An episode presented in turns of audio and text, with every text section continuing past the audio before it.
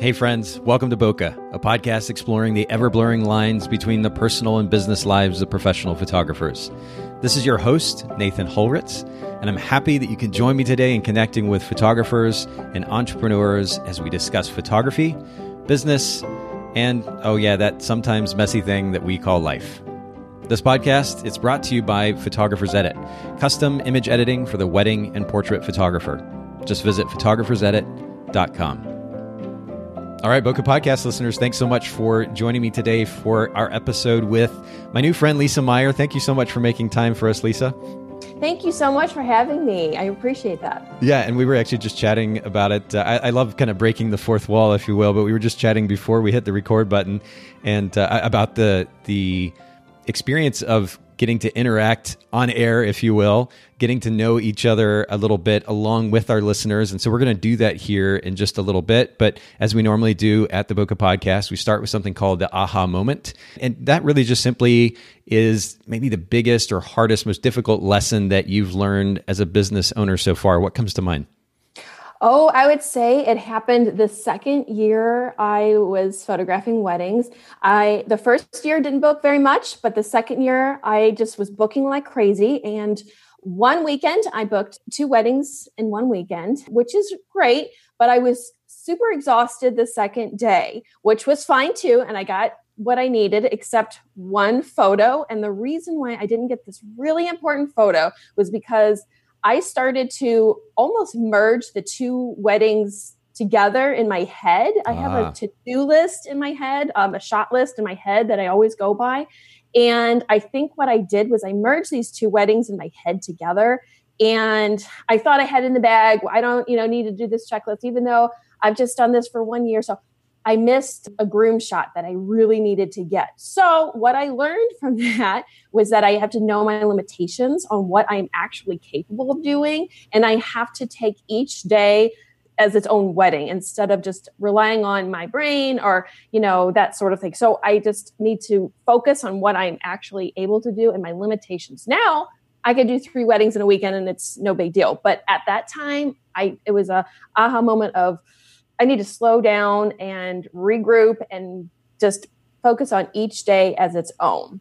That's really good. And and this is a this is kind of a, a brand new aha moment, one that we haven't heard yet on the podcast and, and I want to explore it just a little bit. The first thing that comes to mind, of course, really is just the, the idea of being present. And I think that's really, truly important, especially these days as we deal with so much audio and digital noise and, and mental noise for that matter because we're just processing so much and we, we tend to multitask and and there's so many things of course to keep up with as business owners that it can feel maybe even kind of difficult to be truly present at the time. But i think it's a good reminder for all of our listeners to do that. It's also important though and something that can kind of enable that to develop systems workflows that enable you to kind of in, in some ways go on automatic mode, right? At least when it comes to the yes. busy work of, okay, in this case, for example, what's that next shot on the list that we need to get?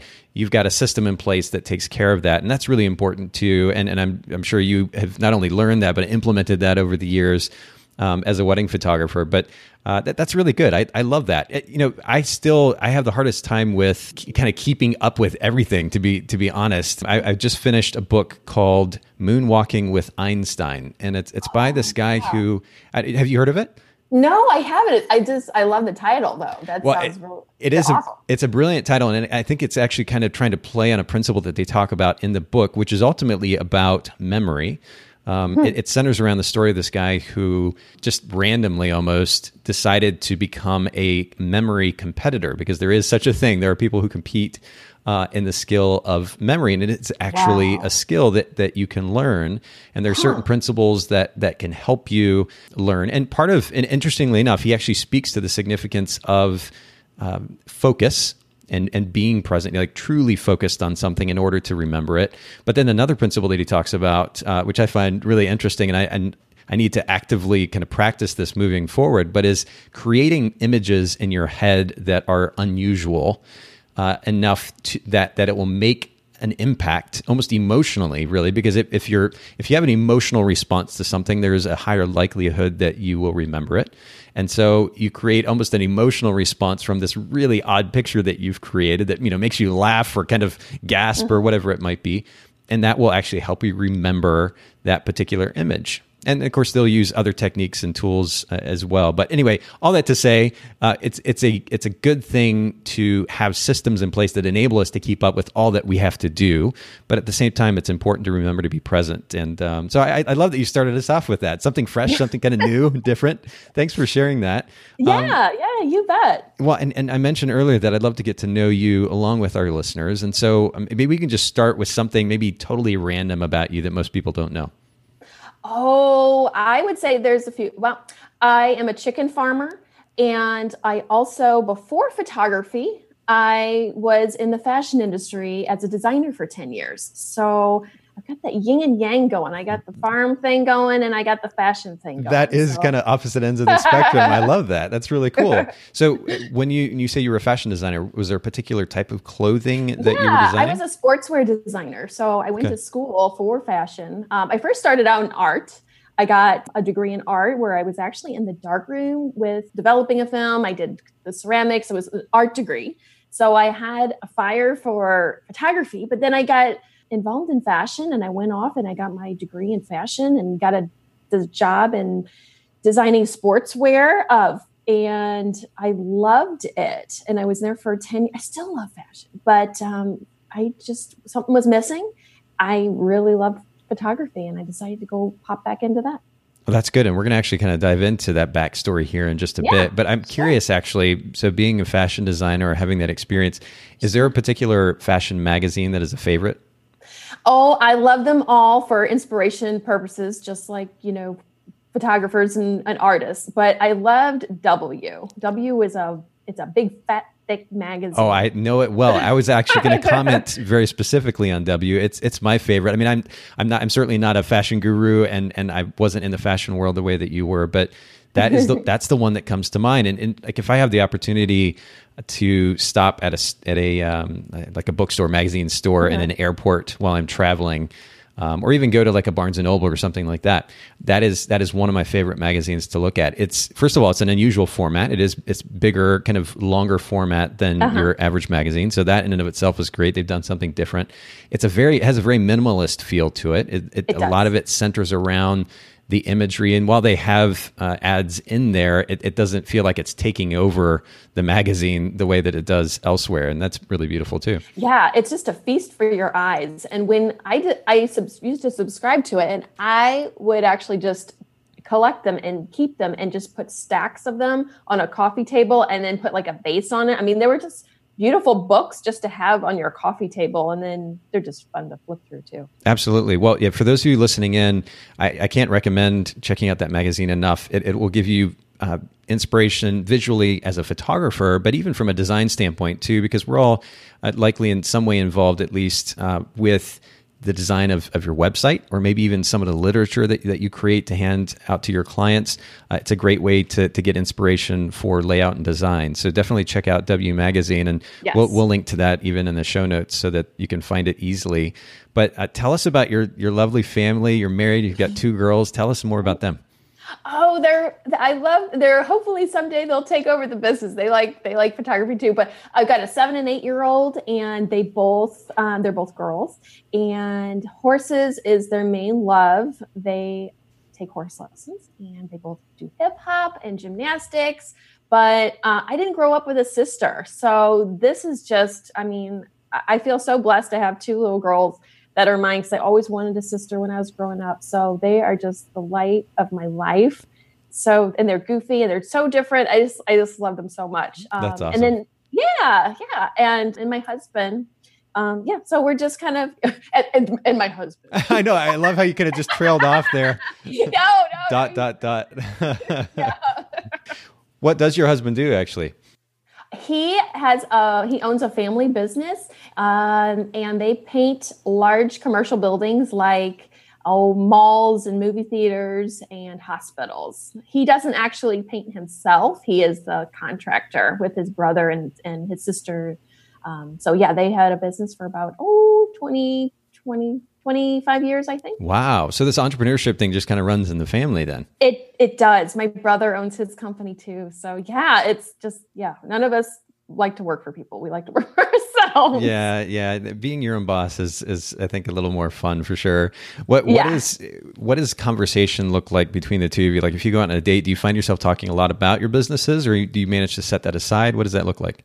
You know what? They oh, it's funny that you say that. We don't really bring our business home. Um, he Cool. helps me with the business end of it because I'm I'm the creative end of my stuff. So I need business advice. But I really don't talk to him about that if we're going on a date. Date nights are typically we like to um, we have a, sh- a common interest in our home and i like to design and he likes to build what i design so when our when we're on a date we're usually texting the babysitter and saying hey give us some pictures of our kids. We miss them so much. But if we're not talking about our kids on the date we are usually just planning and um, we are we've been living in this house for it's a farmhouse. We've been living in for about 15 years. So we're just always adding on and changing things. So just design projects is it's it's actually like our own business that we run together so to speak. So we're Yeah. like the chip and joanna gaines i'm the joanna and he's chip so we just that's the kind of pair we are with our house Yeah, that's that's a funny analogy. And for those of you who aren't familiar with Chip and Joanna, they they have a pretty popular TV show, and I can't think of the, the name of it right offhand. What's Fix, it? fixer upper Yeah, yeah, yeah, yeah.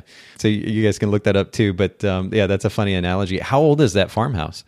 it was built in 1932 1932. Okay, so I, I love the idea of uh, the kind of character that is seems to be innate to those older homes. But what comes to mind when I when I hear something like that is, I mean, certainly the idea of doing a project together would be exciting, but simultaneously, I'm thinking that's a project on top of my business that I, I would I think I would be overwhelmed. Do you find yourself overwhelmed with that, or are you good with the process? No, it's therapeutic for us. So um, no, it's not. It's when we need our therapy and you know we just get need to clear our head. We constantly have projects going on. I mean, it's just you would come. I mean, our house is in a wreck, but you would.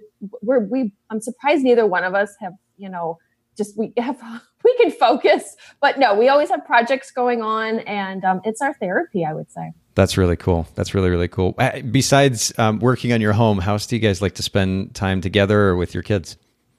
we love doing cross country road trips. So we love to ski. We love the mountains and the oceans. So every owning your own business, it's it's nice that you can actually take off during slow times. So in the winter, we take a two week road trip up to Wyoming, and from St. Louis, that's a really far way. Wow. Um, it's actually on the other side of Wy- Wyoming. It's more like Idaho is where we go. So we're in the car for about two and a half days, and um, we we stay at our friend's house that's up there, and we ski. And then in the summer, we somehow I have like maybe a week and a half. I'm in the summer, like I leave on a Sunday morning after a wedding, and then we head to maybe Hilton Head Beach, Hilton Head Island, or something like that. We like to do a, a, um, a mountain a beach vacation. So that's that's kind of like our, our thing because we, we work a lot. So Yeah. Well, I like that variety too. But man, I Wyoming, Idaho, that area is just so stunning. I took my kids last year to Yellowstone,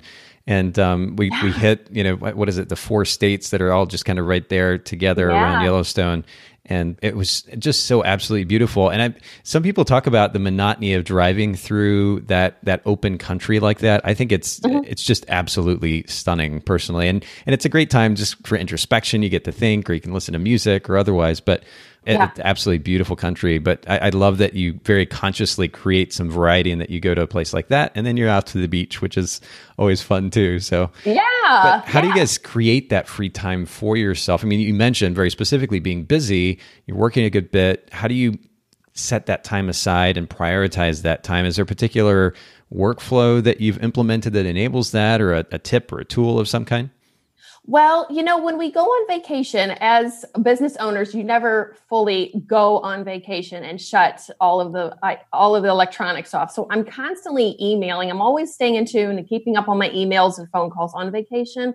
But how am I able to take off for about two weeks? Honestly, I just keep up with my workflow. I never get behind on it ever, ever, ever. So when I do a wedding, those photos are back in the bride's hands within about two or three weeks tops three weeks tops maybe even two weeks even Wow. in my busiest time Wow. so the trick for me is that and this is just how i am wired i don't like things hanging over my shoulders I don't do it fast and quick and sloppy, but I'm, I'm precise, but I have to stay on top of my workflow.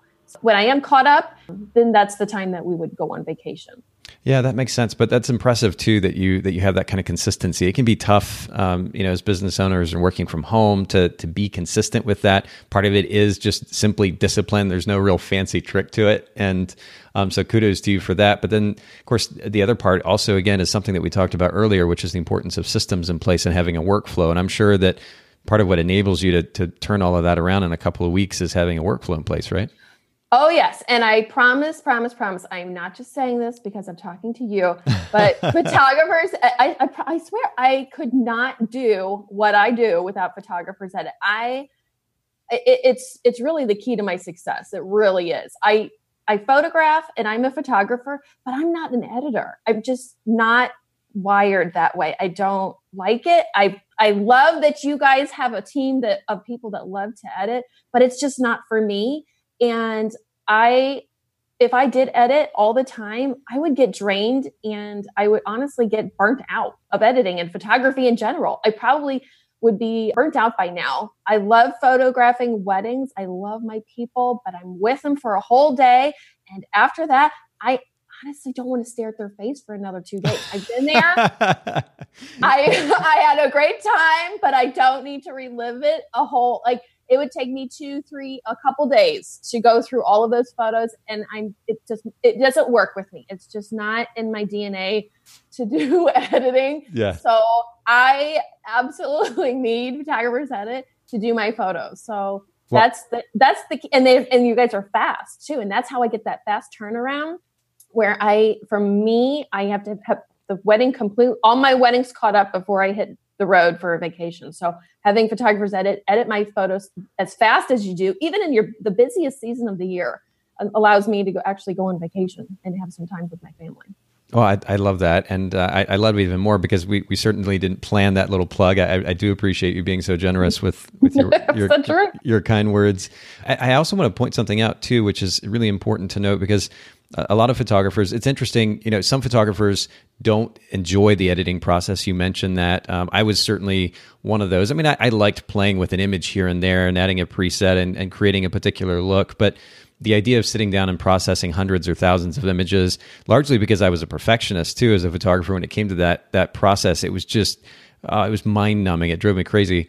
And and honestly was one of the reasons why I, I started a company in the first place or what what led to me starting the company. So there are some photographers who aren't huge fans of editing. There are others who would say well but I love to edit but the other thing that you mentioned there was the fact that it would take you a couple of days to edit those images. And that's the piece that even those who love to edit need to consider because that is a couple of days. I mean, that, that when we think about a couple of days, first of all, the question, of course, is how much is your time worth an hour? And if you don't know that, you need to figure it out. But then, secondly, what could you be doing with that time that would actually generate more money for your business? And editing images in front of a computer is just not going to do that. Uh, and then, of course, there's there's the conversation of how much time you miss out on with family and, and the, the potential of vacations, like you're talking about. So there are a lot of different pieces to that conversation. I love your perspective. I love that it's ultimately made a difference for you. But I just wanted to also add those additional side notes uh, for those listening in who might say, "Hey, I love to edit. That's great. Do it every once in a while, but." Leave the majority of the busy work to a company like Photographers Edit, or if you have an in house editor, that's great. Or maybe you work with another company. Just make sure that mm-hmm. you're using your time wisely, and, and I love that you that you set that example with your workflow. I think that's really cool. And really, this this is a great segue to conversation about your business. How long ago did you start your business, and, and tell us a little bit about how you got started? I started in 2012. Uh, it was January 2012.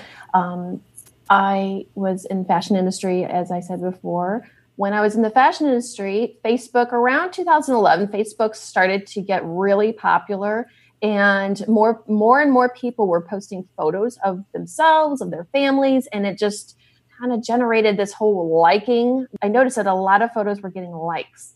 And that's how people were getting likes and this is just the day and this is just the age of people wanting likes on their on their yeah. social media page. So uh, I, I have a background, or my, part of my degree is in product development. So I started thinking, and a little bit of marketing. So I was like, hey, you know, I love this. I'm going to pick up my camera. Maybe I can take some photos of my friends or their kids. Well, actually, just for fun, I just took photos of them. And then they started posting them on Facebook. And the they started getting a lot of likes on them, I noticed. And I was like, huh, that's bizarre. You know, these people are posting pretty pictures of their family and they're getting lots of likes. And then um, my inbox started filling up with, hey, can you take pictures of my family and my kids? And, and it just started to snowball. Then my friend asked me to photograph her wedding. And I was like, I don't know if I can do that, but I'll give it a whirl. So I did for $800. I photographed my first wedding. Wow, that's not bad for a first wedding. no, it wasn't. It's a, yeah. So she, um, she, I, I fell in love with it. I was nervous, sweating down the aisle. I couldn't believe, I, I just couldn't, I, it was overwhelming, but I loved it. And, and then it just kind of snowballed after that. I went from two weddings a year to 25 weddings a year within maybe about a year and a half. So um, it just it, it, just mushroomed. So then I quit my job and the uh, fashion my, my fashion job and I just took on photography full on, just really just doing kids and family. But now it flip flop. Now I mainly do weddings and then I just do the babies of my brides now. So it's like a never ending um, industry. Cy- yeah, get, cycle yeah, for sure. Yeah, and, yeah. And, and, would you say that, that that very quick kind of mushrooming of your business, the really quick growth of your business, did that have largely to do with those connections on Facebook, or what would you say? It did. Oh okay. yeah, yeah. I I've even sent Mark Zuckerberg a thank you letter, thanking me for or thanking him for you know having Facebook. So it wasn't for Facebook I really wouldn't have a place to, you know, get my photos out there. I mean, back in 2012, there really wasn't much of Instagram or anything like that. So no, it was definitely Facebook and word of mouth. I, I love that you actually sent him a letter. Like you're talking about like a handwritten letter. Oh, I don't think he. I, no, no, I okay. didn't. I didn't. At that time, I figured he was probably not a handwriting kind of guy. and so, no, I just, I just messaged him. I, yeah. I didn't get I didn't get anything back. I wasn't, but it just felt good for me just to um, put the thank you out there. No, that's that's really really great. I, I, I think that that mentality of gratitude is so so important, and and mm-hmm. um, well, I think that's just really beautiful. So, uh, how would you say then? Uh, what would you describe as your business's brand position? What what sets you apart from the local photography community? You know, I would say me as a person, as a photographer, my personality, who I am, and how I handle problems or moments in the day is my niche and my positioning in my company. I think my my photos speak for themselves and they're beautiful and I have a look for I have a look with my photos that I think stands out from others, but I also think that other photographers everybody has beautiful photos. So the way I position I have brand positioning and a niche is that when they first meet me, I ha- I sell them me. Of course, I'm not saying that my photos are the best in the business, but I think my photos are pretty good. I think a lot of photos of other photographers are good. So how I set myself apart from others is I connect with my bride and groom when I meet them. I establish a trust, a friendship with them. So they're hiring a photographer, but they're also hiring a friend that they can trust that if grandma's coming down the aisle i will ensure i can help her tell her where to go in at the reception or if she's wondering what leg does my garter go on i'm going to help her with all of those questions because those are all unknowns because these girls have never been married before they don't know what to do what to accept, ex- expect I was a photographer before a bride. So yeah. So even if their zipper busts on their dress, I, I have a, actually have a background in fashion. So I'm going to help them even zip up their, fix their dress if they need to. That's lovely. That's beautiful, and I love the the relationship that is established as a result of that. I mean, I've said this in the podcast before, but one of my favorite things about being a wedding photographer for over ten years um, was ultimately the relationships that that we had the opportunity to develop.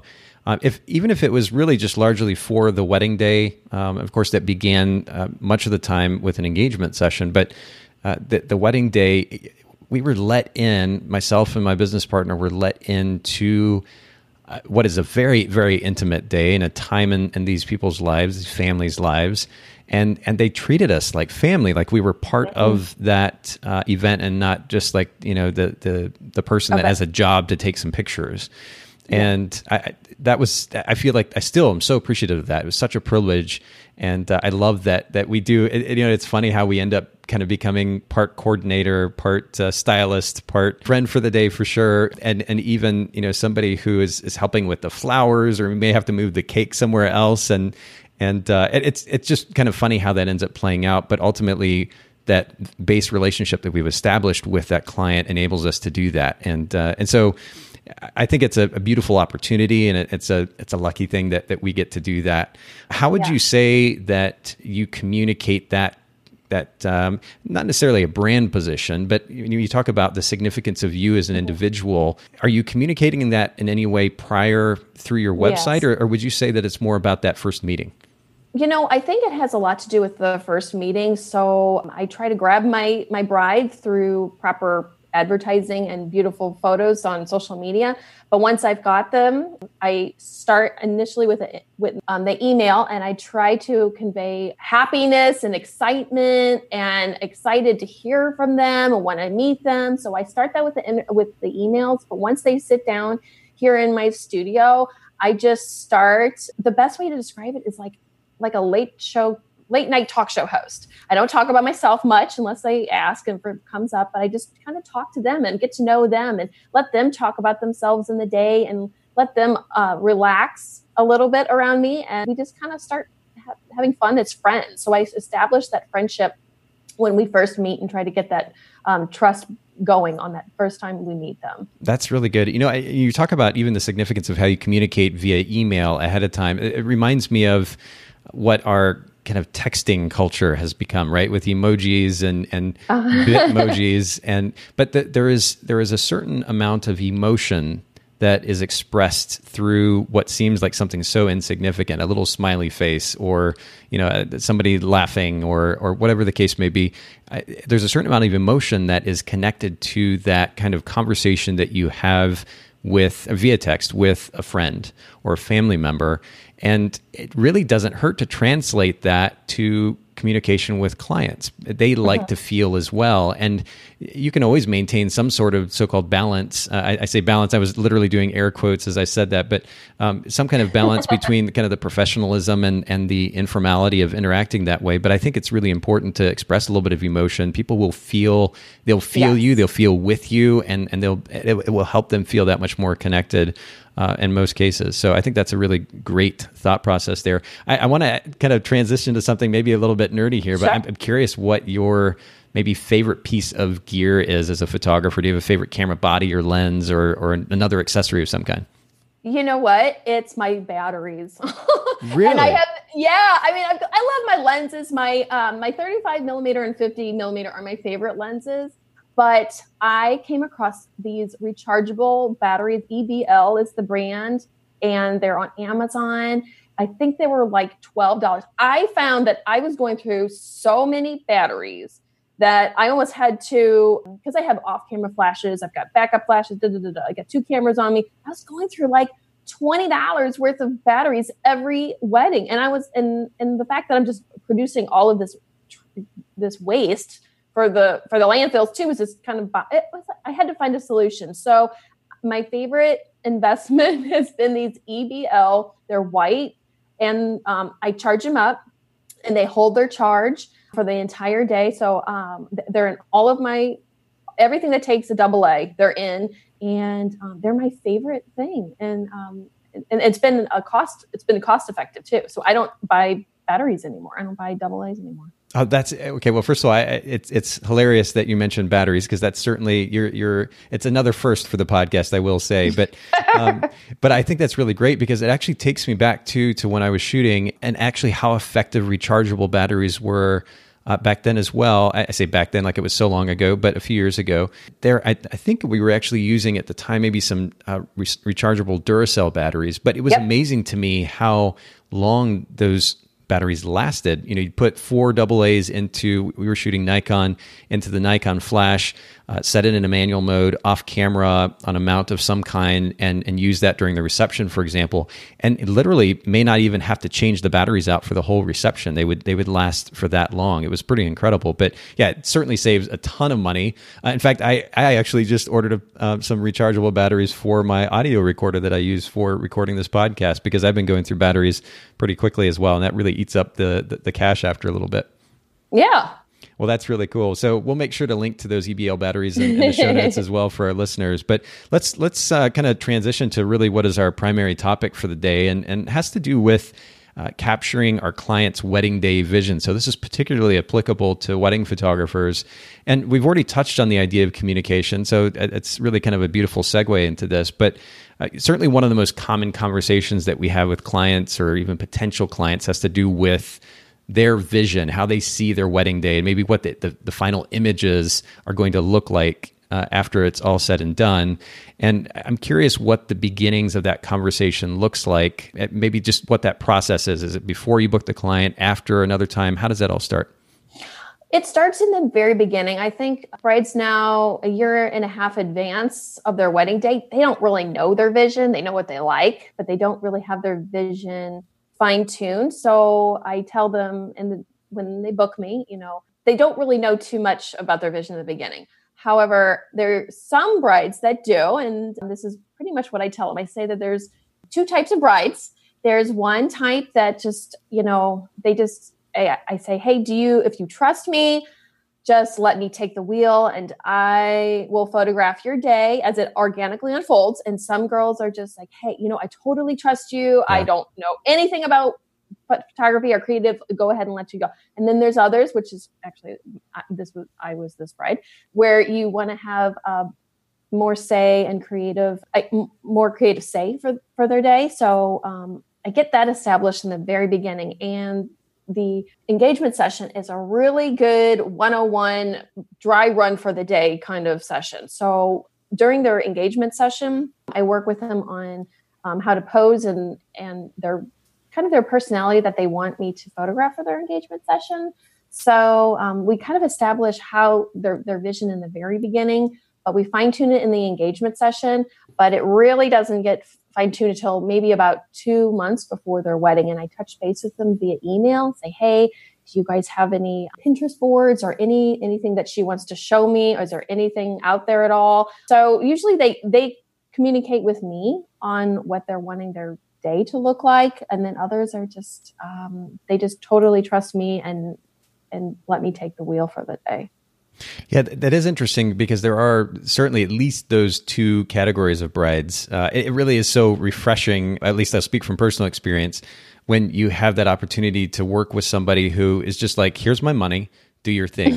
and that's essentially the conversation. But yep. there there always will be those those occasions where we have a client who does they do bring those ideas, like you were talking about Pinterest, for example. They'll bring their ideas to the table. They saw something online. They want this particular look. Maybe they're looking at a magazine as well, um, and and they come to you. So within that, how do you, within that specific conversation, how do you help kind of minimize confusion and manage expectations? This is a really big conversation. In fact, I was just having a conversation earlier today with um, a company, I won't name names, but a company uh, who I'm dealing with uh, personally, uh, who just did a very poor job of managing expectations. And of course, I'm particularly sensitive to, to that, being a business owner myself. But if if things aren't clearly terms aren't clearly communicated timelines aren't cl- clearly communicated even cost isn't clearly communicated and expectations aren't managed well um, it can cause a lot of frustration. It can certainly affect the experience that your client has with you. So, how do you how do you address that issue of managing expectations realistically for these brides who are like, hey, that wedding that I saw on Pinterest, or this that wedding that I saw and Style Me Pretty, or that wedding that I saw in this particular magazine, I want that. Mm-hmm. What do you say to them? Well, I tell them I when they show me photos, they say, I want my wedding to look like this or like that. I tell them, well, that those those photos are beautiful, but the reason why those photos are beautiful is because they try they let that that photographer caught that moment. It was a moment in between a moment, and that is for their day. And that is not necessarily a look that you can ever duplicate and make it look organic. The best what I have them do is just them be them and just organically relax and just let me photograph it but to ensure to get those photos that image that look that feel that light airy with the sunlight we have to have a timeline and a timeline is going to ensure that they get the photos that they are wanting and uh, it allows me to uh, and, and, me too because i want photos. I want certain photos of the day. If they're liking my photos then i know i need certain amount of time to get those photos. So I always tell them don't hesitate to talk to me before you nail down your ceremony time and your reception time because I know how much time I need for family photos and I know how much time I need to get all of the wedding photos in between the ceremony and the reception. So if you are wanting this natural, relaxed photos that you see that are so beautiful with the sun in the back, then we have to have an X amount of time to do that. So, and, the, and then they said, well, how about this? You know, I, I love this pose and I like this post. Great. That's great. Let's make a list, or you can even make a photo list or um, Pinterest those images, and we'll use that as inspiration. We can't ever photograph an exact photo and get it duplicated because one, you're you aren't those people, so you're not going to look like that but second of all, we can we can try to. Do you say it just like that too? You're never going to look like that. You're not going to look like that. We got a makeup artist, and it's just a slippery slope.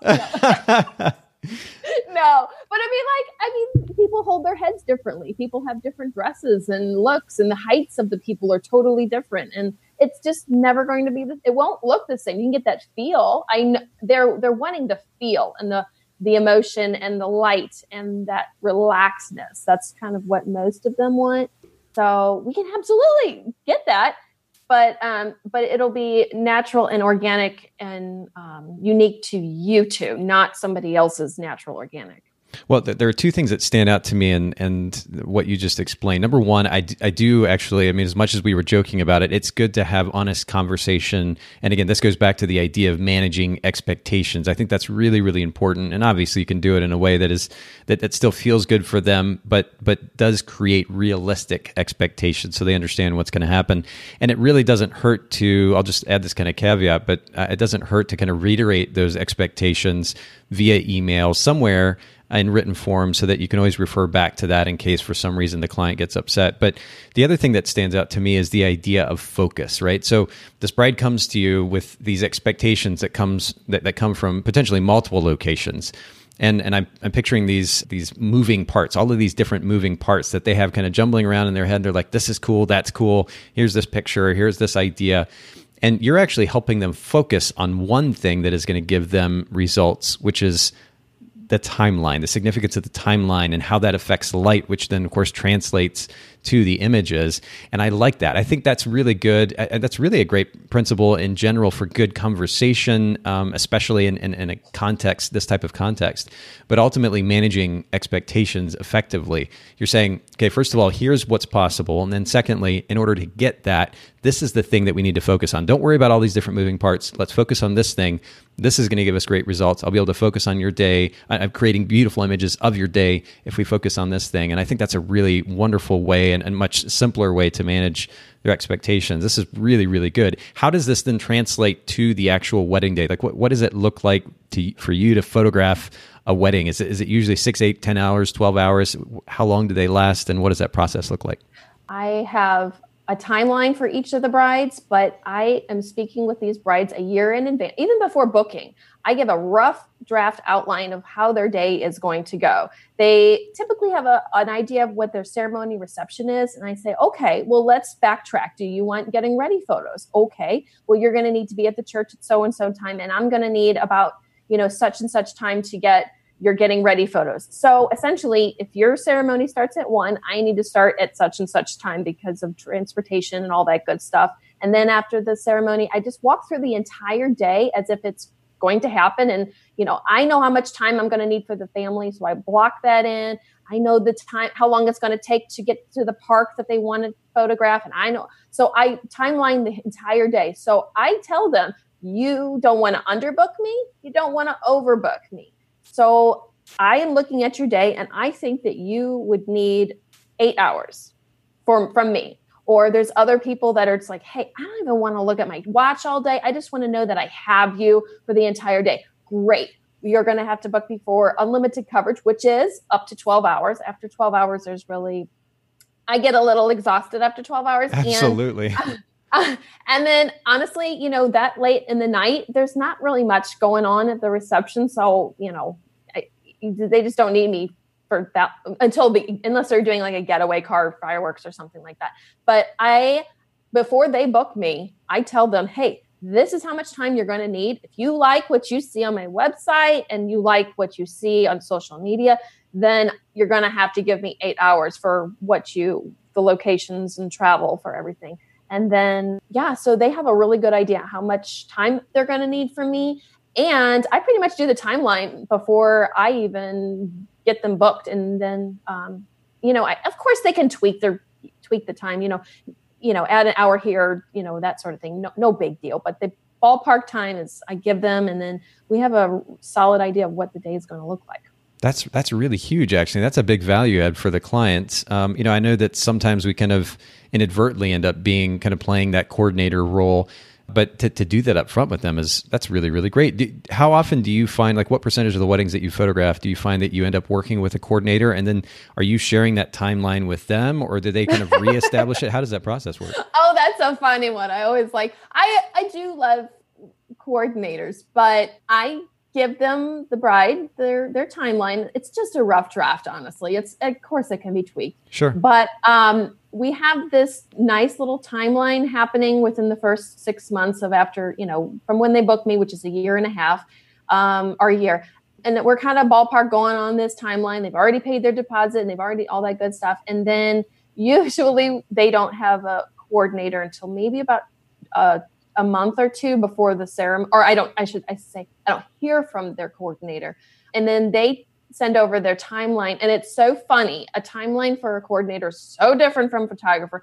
They the coordinator's timeline is, is, dissected by usually like every 10 minutes you know where everybody needs to be. And you know that's where some people they need to have that timeline. But um, i kindly um, accept their timeline. It's it's totally fine. I don't look at their timeline and then just rip it to shreds or anything. There's I look at it. Sometimes it's perfect, spot on, and then other times I'm just like, hey, um, I think you got me shooting details for about an hour and a half of the reception, and I don't need an hour and a half to to shoot details of the reception. Right. But you gave me 30 minutes to do photos of the bride and groom. Like let's like let's look at this again. And are they so usually pretty receptive to that? Yeah, I just tell them, um, you know, I have a second photographer that can handle the detail shots. So we don't need all of that time. I usually just say, we just, you know, I, I word it very kindly. Sure. It doesn't happen often, but a lot of times coordinators really want the shots for them, for their website, which is their work. And it's the details of the reception. They don't really care much about the photo, the portrait session. So they are kind of have their own sometimes, not all the time, but sometimes they just don't think of um, the photo- how much time I need. But no, it happens. And I just talk to the coordinator, and say, hey, I need more time here. I talked to such and such a while ago, and I, you know, we had, you know, an hour and a half or an hour for photos between the ceremony and reception. And I, I, I just really need to get a little bit more time. Is there any more budging we can do? And then they always do. They, I mean, they always do. They're coordinators. They, they make it work. Yeah. Well, but again, this speaks to the importance of managing expectations and and just proactive communication. And I think yes. you know, as simplistic as it might seem, it's something that we all need to do on an ongoing basis, professionally, personally, even is just very proactively communicate. Don't ever kind of leave anything to chance, especially when it comes to photographing somebody's wedding day or helping them manage their wedding day. Don't leave anything to chance. Have the conversations. Make sure that expectations have been established very clearly up front, and especially if you're working with a wedding coordinator. So this is really good points of conversation. And honestly, we could probably add an additional 30 minutes onto the conversation, just getting into more detail. But I think it's a good starting point, and, and I really can't thank you enough for making time to kind of share your perspective on it and your experience with it. Yeah. Where can our listeners find you online, uh, follow a little bit more of what you're doing online, and see uh, a little bit more about your brand? Oh, um, Facebook, Instagram, and my website. So Facebook, um, Lisa Meyer Photography, Instagram, Lisa Meyer Photography, and my website, www.lisameyerphotography.com. And that's Meyer, M E Y E R. Perfect. Thank you, Lisa, so much for making time to share with the Bokeh podcast today. Yeah, thank you so much, Nathan. It was great talking with you. Thanks so much for listening to the Bokeh Podcast today. Will you let us know what you think by leaving a review of the podcast in iTunes or maybe in the Apple Podcast app? And I'd love to hear from you personally with your thoughts about the podcast, maybe suggestions about future topics and guests for the show. My direct email is nathan at photographersedit.com. The Bokeh Podcast is brought to you by Photographers Edit, custom image editing for the wedding and portrait photographer. Just visit photographersedit.com.